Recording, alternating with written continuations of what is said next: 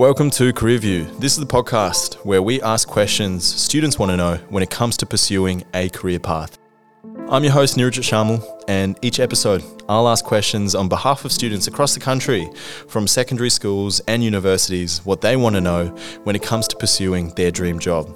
Now, for today's episode, we'll be asking our top questions that have been submitted by students on our Career View website who have an interest in becoming a lawyer.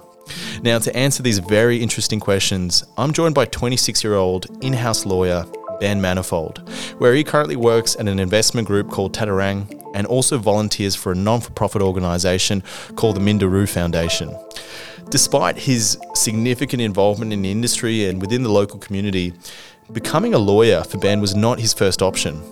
He has a very interesting journey, so let's hear from him.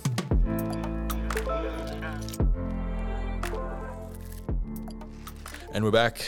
Ben, being our very first lawyer to ask our questions by students, it's so good to have you here and to finally hear your story. Uh, firstly, just tell me, how is everything going for you? Mate, it's going well. It's uh, yeah, been a busy day, but uh, just got back from a bit of annual leave where I went up to Karijini, Exmouth. So that was awesome. Went lovely. up there camping, and so yeah, refreshed, ready to get back into it. You look relaxed and ready to go. So I'm I'm glad we got you here. So, jumping into our questions um, asked by students, the first question that we have for you is Have you always been passionate about law? I think the pretty simple answer is no. You know, when I was in year nine, I, I wasn't looking at the Australian Financial Review wondering what law firms were dominating the charts. But, um, you know, I, I guess when I did those co curriculars in high school, that was where I started to engage with the law and see how it played out in our society. And then as I learnt more about that and saw how the law intersects with different parts of our society, whether that be the business world, the community world, the sporting world, whatever the case may be, that's where I actually started to really develop that passion mm. and see how the law could be used to enter a lot of those different spaces. Yeah, so the follow up from here is Ben understanding at what point would you say was that, that that full realization and maybe at what age as well would you say like okay, I'm pretty set on this?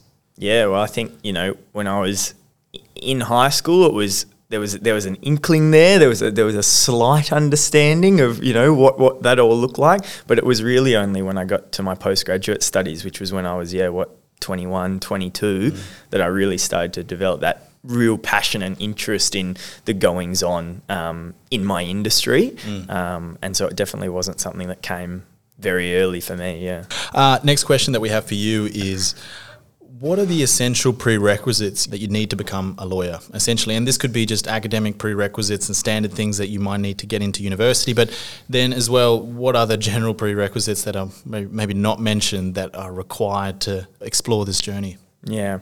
Well, look, I mean, the, there's obviously certain academic prerequisites, but I try not to focus on those too much because the reality is there's actually always alternate paths that you can take. So it's very easy to say, oh well, you need a 96 ATAR to get into postgraduate law at you know UWA where I studied, for example. But the reality is that I didn't get that ATAR, and I got in based on my undergraduate marks and holding a certain weighted average mark, you know, WAM, across my undergraduate degree, which is how I got into the postgraduate course. So there's always different uh, approaches, but that's on the academic side. On the practical side, I think there is certain prerequisites. You've, you've got to enjoy reading. if you don't enjoy reading, you're yeah. not going to like being a lawyer.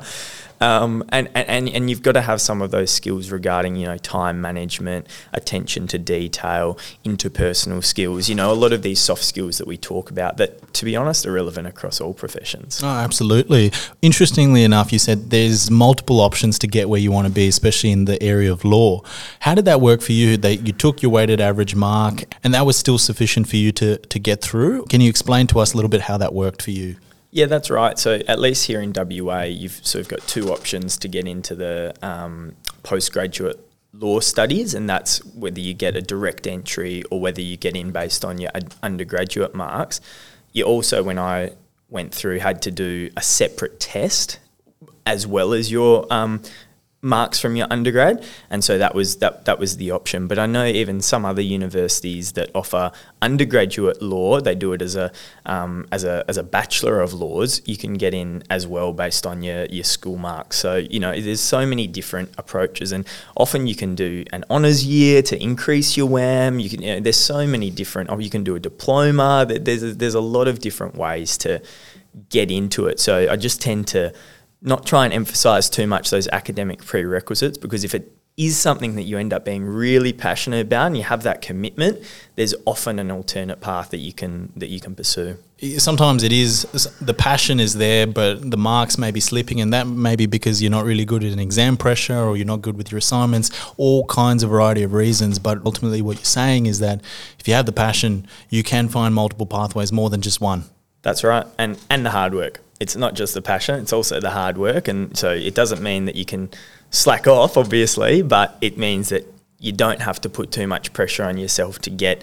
The, the good example for me was that direct entry pathway. It's just not the only pathway, and a lot of people stress themselves out to no end in year 12 trying to achieve that when the reality was they could have um, not done that and ended up with the same end result. Interesting there, Ben.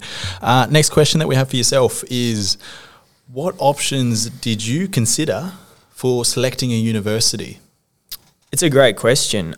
I looked at a lot of different options when I was finishing high school. I looked at the different universities here in WA. I looked at some universities interstate and actually even some universities overseas. And I think the thing that I was really looking for when I was choosing which university I wanted to go to was what job opportunities were going to be on the other side of the degrees that I was looking to pursue, talking to people that I knew that were doing that degree or attending that university and I was really lucky to have a broad network of people based on my co curricular engagements. I knew people a few years ahead of me, which is really important in terms of having those mentors two and three to five years ahead of you, not just people that are well into their profession, but actually just a few years ahead mm. of you. And so talking to those people was something that I weighed very heavily in terms of deciding what university I wanted to go to.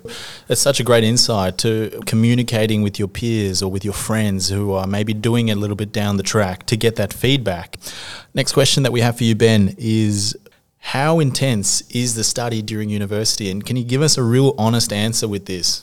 So I think the simple answer is it depends. It depends on the way that you want to engage with your university studies. You, you, can pour infinite amount of time into your university studies, be in the library, you know, from dawn till dusk every single day, um, and you're going to do really well, obviously, because of the hard work that you're putting in. On the flip side, probably my approach was making sure that I was getting the absolute essentials done, but making sure that I was able to also work, get some good work experience, focus on my co-curriculars, these other elements of my life. So I think in terms of how intense is the study during university, it's what you make of it, but it definitely is a high commitment degree to do, a law degree, and, and, and particularly actually talking about other universities that perhaps have an abridged law degree that, that you have to, you, you complete it in a shorter amount of time, obviously has its benefits, um, but it, it probably does also mean that it's a more intense study workload um, for those abridged courses. So that's in, in terms of thinking about selecting a mm. university. That's another thing to think about. Oh, absolutely. And coming back to your experience, and you try to adopt a very balanced lifestyle, having your social aspects as well. But even with that, what was the normal study hours looking like for you? Was that all day? Was that a nine to five? How many hours and how intense did it require in terms of the commitment to really understanding and studying law? It's a great question. I mean, I think in terms of putting a, a number on it, the best way to think about it is similar to a full time job. You know, nine to five is a you know is a de- decent starting point because eh, if you're studying four units a semester, which is the standard course load, and that's going to mean that for my degree at least, that you would complete it, your master's degree over three years. What that looks like is um, perhaps five hours a week of lectures for each unit, and then one to two hours, say two hours of tutorials. Mm. So that's you know the, the class time. That's what that looks like. So if you then go seven times four, 28, 28 hours of in class attendance is the absolute minimum, right? Mm. And then obviously you're doing reading and um, exam preparation, note taking, all of those things outside of those hours. So you can you can probably add on another 10 to 15 hours outside of um, class as, as, about a minimum to you know get you by. So that's wow. that's looking around you know the 40 hour mark per week. Mm. And obviously, as a uni student, that's across seven days because you know there's no days off if you've got a uh, essay due on Monday. You know mm. that's that, that that's the way to look at it. And it's then being able to say, well, okay, how am I going to find that time?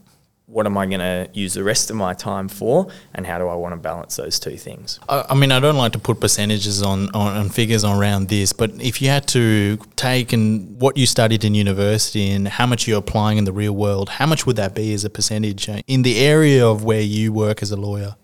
Yeah, so I guess to answer that question, I'd say that I'm a you know commercial and um, corporate lawyer. Um, uh, we call it front end. You know, I work on a lot of contracts and uh, a lot of advice work. Um, and so I would say, you know, day by day, I'm using, uh, say, 20%, probably, you know, 20% of what I learnt um, in my law degree. But uh, that's going to depend on what comes across my desk that day. And so one day, on, a, any given Tuesday, I might use 100% of what I learned and, and probably more, 150% wow. because I'm drawing on more information that I probably didn't pick up yeah. when I was studying in terms of being able to answer a specific question that's wow. been given to me on, yeah. for example, um, uh, a mining law question mm. or um, uh, environmental law question. And so I'm having to draw on everything that I learnt at university, yeah. plus having to obviously do ongoing legal research and professional development to make sure that I'm able to, um, you know, service my clients in the best way possible. Wow. And so it varies to some extent. And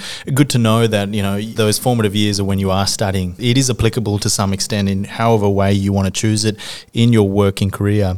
Ben, uh, next question that we have for yourself yourself is do you have work life balance? Uh, I, I think I do. And I'm really proud of how I've been able to build that because it doesn't just happen. It's not, you know, you have it or you don't have it. You actually have to make it, I think, in whatever profession you're in, particularly the legal industry. There is a big focus on working and, and putting in the hours, particularly early in your career. And so you've really got to make that a priority and communicate that as a priority to your manager and also to your colleagues. And being able to say well this is something that's really important to me and so I might have to leave work early on Tuesday and Thursday but you know what? I'm going to make it up and I'm going to still be a really reliable team member that you can trust is going to get the job done. I think that's really where it matters. So mm. it's not just about saying give me give me give me it's mm. it's a give and take situation but you've also got to be really clear with yourself about what matters to you, what your priorities are, and then being able to communicate that in a respectful um, and reliable way. I think that's how you have good work life balance. And that's really great that you've been able to establish that. But many of the students that we had survey questions from is that this perception being a lawyer requires these insane amount of hours you're working, you know, ridiculous hours. You, you may struggle with the work life balance. You may not have a social life. Is that all just a bit of a false perception in some case? Look, I, I hate to say it depends, but it really does. You know, mm. I think there's there's there's certain jobs, there's certain employers, there's certain managers, even at the personal level, that right. are going to have a certain percepti- perception of what work life balance looks like. And that might be very different to your own. So that's where choosing a job that you. Um, that, that where there's the same expectation and there's that same level that culture of respect and communication becomes really really important look mm. i'm not going to sit here and say that it's not you know a, a, hard work hard working job it is and it really can be and you know we, we, you just have to read the papers to, to see some recent examples of where law graduates you know first and second year law graduates were worked really really hard um, now the firms where that happened, they're, they're, they're addressing that because mm. there was sort of, you know, uh, put out there to, to not be the way that really you should be working wow. in 2022 because yeah. of the mental health issues that come with that level of stress and workload. Of course. Um, mm. But, you know, it, it, it is something that exists within our industry, something mm. we need to keep um, reflecting on and, and saying, well, how do we balance? Because the flip side of um, hard work and stress is um, client expectations and the fact that our clients um, are doing remarkable work and need things done very quickly um, and very well, which takes a lot of time. Um, and so that's the flip side, right? So, how do you balance those two things as well? And I think as an industry, we just need to get better at that. Um, and you can see examples where we are. And so, hopefully, by the time that your listeners um, finish their law degrees, there's been a there's been a cultural shift um, in that way. But yeah, it's, it's it's it's something that we all need to keep working on. No, really good to know, Ben. Um, next question that we have, and this one is another popular question that we had: is how did you find a job? Like, what was your process in terms of finding a job for you that really meted your requirements? Yeah, it's a great question, and you know, I think there's so many different ways that you can you can get a job now, particularly um, in today's world. You know, where you can apply um, for a job from so many different sources. I mean, go back ten years and tell someone that they're going to apply for their job on LinkedIn. You know, nobody would have had any idea Imagined what you were it. talking about. Yeah. So I think you know, there's so many different ways now. I think the broad sort of lesson that I learnt during my law studies was the importance of work experience, making sure that as I went through my studies, I wasn't just focusing on getting good grades and only focusing on my studies, making sure that I was actually getting that work experience alongside that was going to mean that when I got to the end of my degree or, you know, one year out from the end of my degree, I was able to tell a really good story about the skills that I'd developed in the workplace as well as at my university. And so my first job, um, out of university, you know, I, I, I, it was something that was unrelated to um, uh, lawyering, but was at a law firm, and so I was doing data entry. It was that's the example, right? But I that was my foot in the door. And then I was able to talk to some of the lawyers and say, hey, this is what I'm interested in. This is what I'd like to do. This is how I think I could add value here. And um, by proving my skills in a different area, I was able to get another opportunity to actually do some lawyering, which then that was my first opportunity, which then turned into another opportunity at a different firm, which turned into another opportunity. And then I, once you've got three you know experiences under your belt, you're able to tell a better story than when you have zero. So I think it's really that first. You know, we, we often talk to people and they're saying, you know, well, how do I say I've got experience if I don't have any experience? And that's where whether it's volunteering, whether it's taking a different angle, working a, a, a different skill that you know you've got that, that maybe isn't directly relevant, that's where you can get some of that experience. Uh, that's a really good point you highlighted, Ben. Especially the fact that there is so much competition as well. I mean, if you think of how many students that you're also studying law with you, everyone's competing for a job. So looking at different ways and like what you've just said, you worked at a law firm, you're doing data entry. Even though that's not exactly what a lawyer does, you were able to see an opportunity in terms of spreading that further. And I think that's important for listeners out there in terms of finding a job. It's not a one step process. You might need to consider different options and be, in some cases, what you've done, been very clever about how you go about it. That's spot on. And look, I think also that there's an equity piece here as well, in the sense that um, volunteering your time uh, is something that not everybody's got the opportunity to do because whether they're a, a parent, whether they're um, you know coming from a, a, lower socioeconomic background, or whether they just don't have the time to be able to do that. There's so many reasons why you might not be able to volunteer. Um, which other students may have the sort of privilege to do.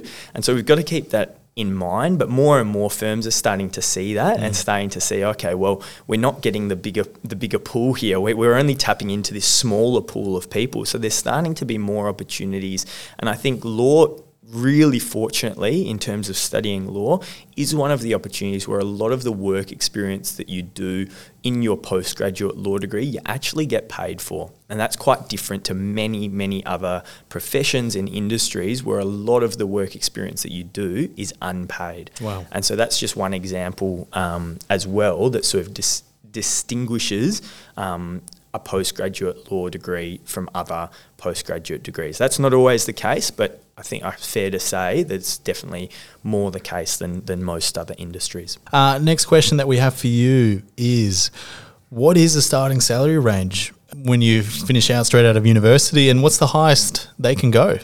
you know, luckily enough, I've actually got a very clear answer to this question because I just recently got sent the salary guide for um, Western Australian lawyers. So, um, the answer to the question is your first year out of studying a law degree, between zero and two years' experience, the salary range that you can get at a law firm uh, is 55,000 to 90,000 Australian dollars.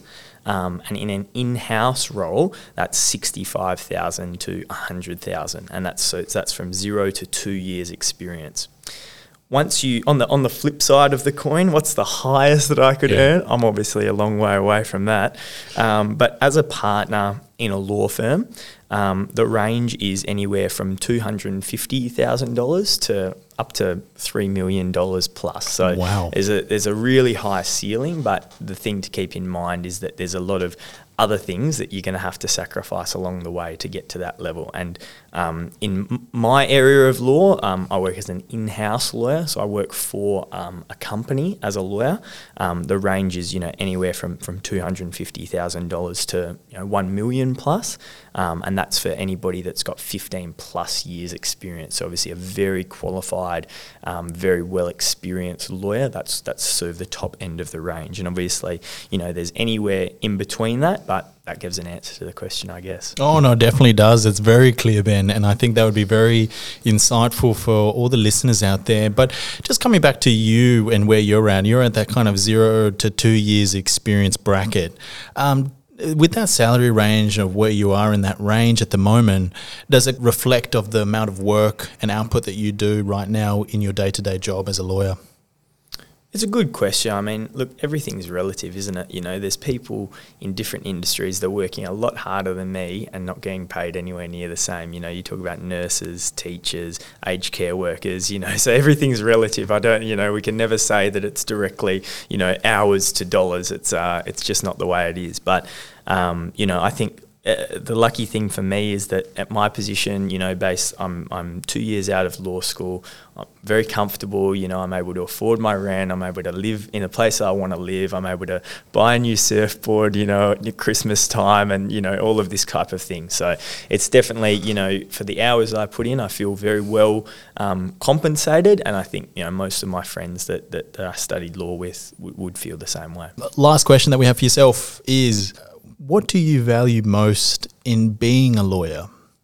I think that the thing that I value most about being a lawyer is that you're a trusted advisor. And so, with that comes a great deal of responsibility and um, and a, a, a, focus on you know your moral and ethical compass. You need to make sure that that's top of mind at all times.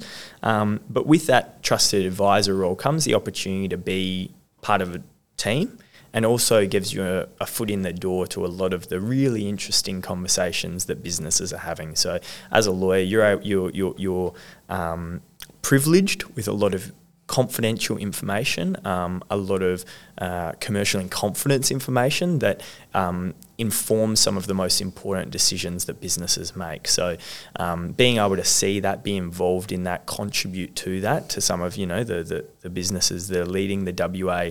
Um, business community that for me that's what I value the most in being a lawyer and then I think that's from the work perspective and from my broader community and co-curricular volunteering perspective, what I value most in being a lawyer is that I'm useful. You know, I'm useful to um, uh, organisations that I want to contribute to in many different ways. In, in doing a law degree, you learn about corporate governance, you learn about um, you know insurance, you learn about these really important issues that not for profits, charities, you know uh, philanthropic organisations have to grapple with. And so I'm in a really privileged position where, you know, the causes that I believe in that I want to contribute to outside of my work life, I feel like I'm in a position where I can I can offer them, um, you know, value and and, and, and really um, play a role in furthering their cause. So for me, that's what matters the most. Um, and yeah, it, it, it puts you in a really good position to to do that. Oh, absolutely. Really appreciate that honesty, uh, Ben. And that wraps up all our questions that we have for you today. Um, for our listeners who have more questions for Ben that did not feature on our list today and actually would like to connect with him, just visit our website, careerview.com.au. And this is where you'll find Ben's profile. And you can email him with more questions, which I'm sure he'll be happy to answer. Uh, and with every episode, please don't forget to submit your questions that you want to know to young professionals who've been there and they've done that and can share their experiences with you. Ben, just finally, just any words of advice, um, anything you would like to say to anyone who's aspiring or might stumble themselves into this career path like you did?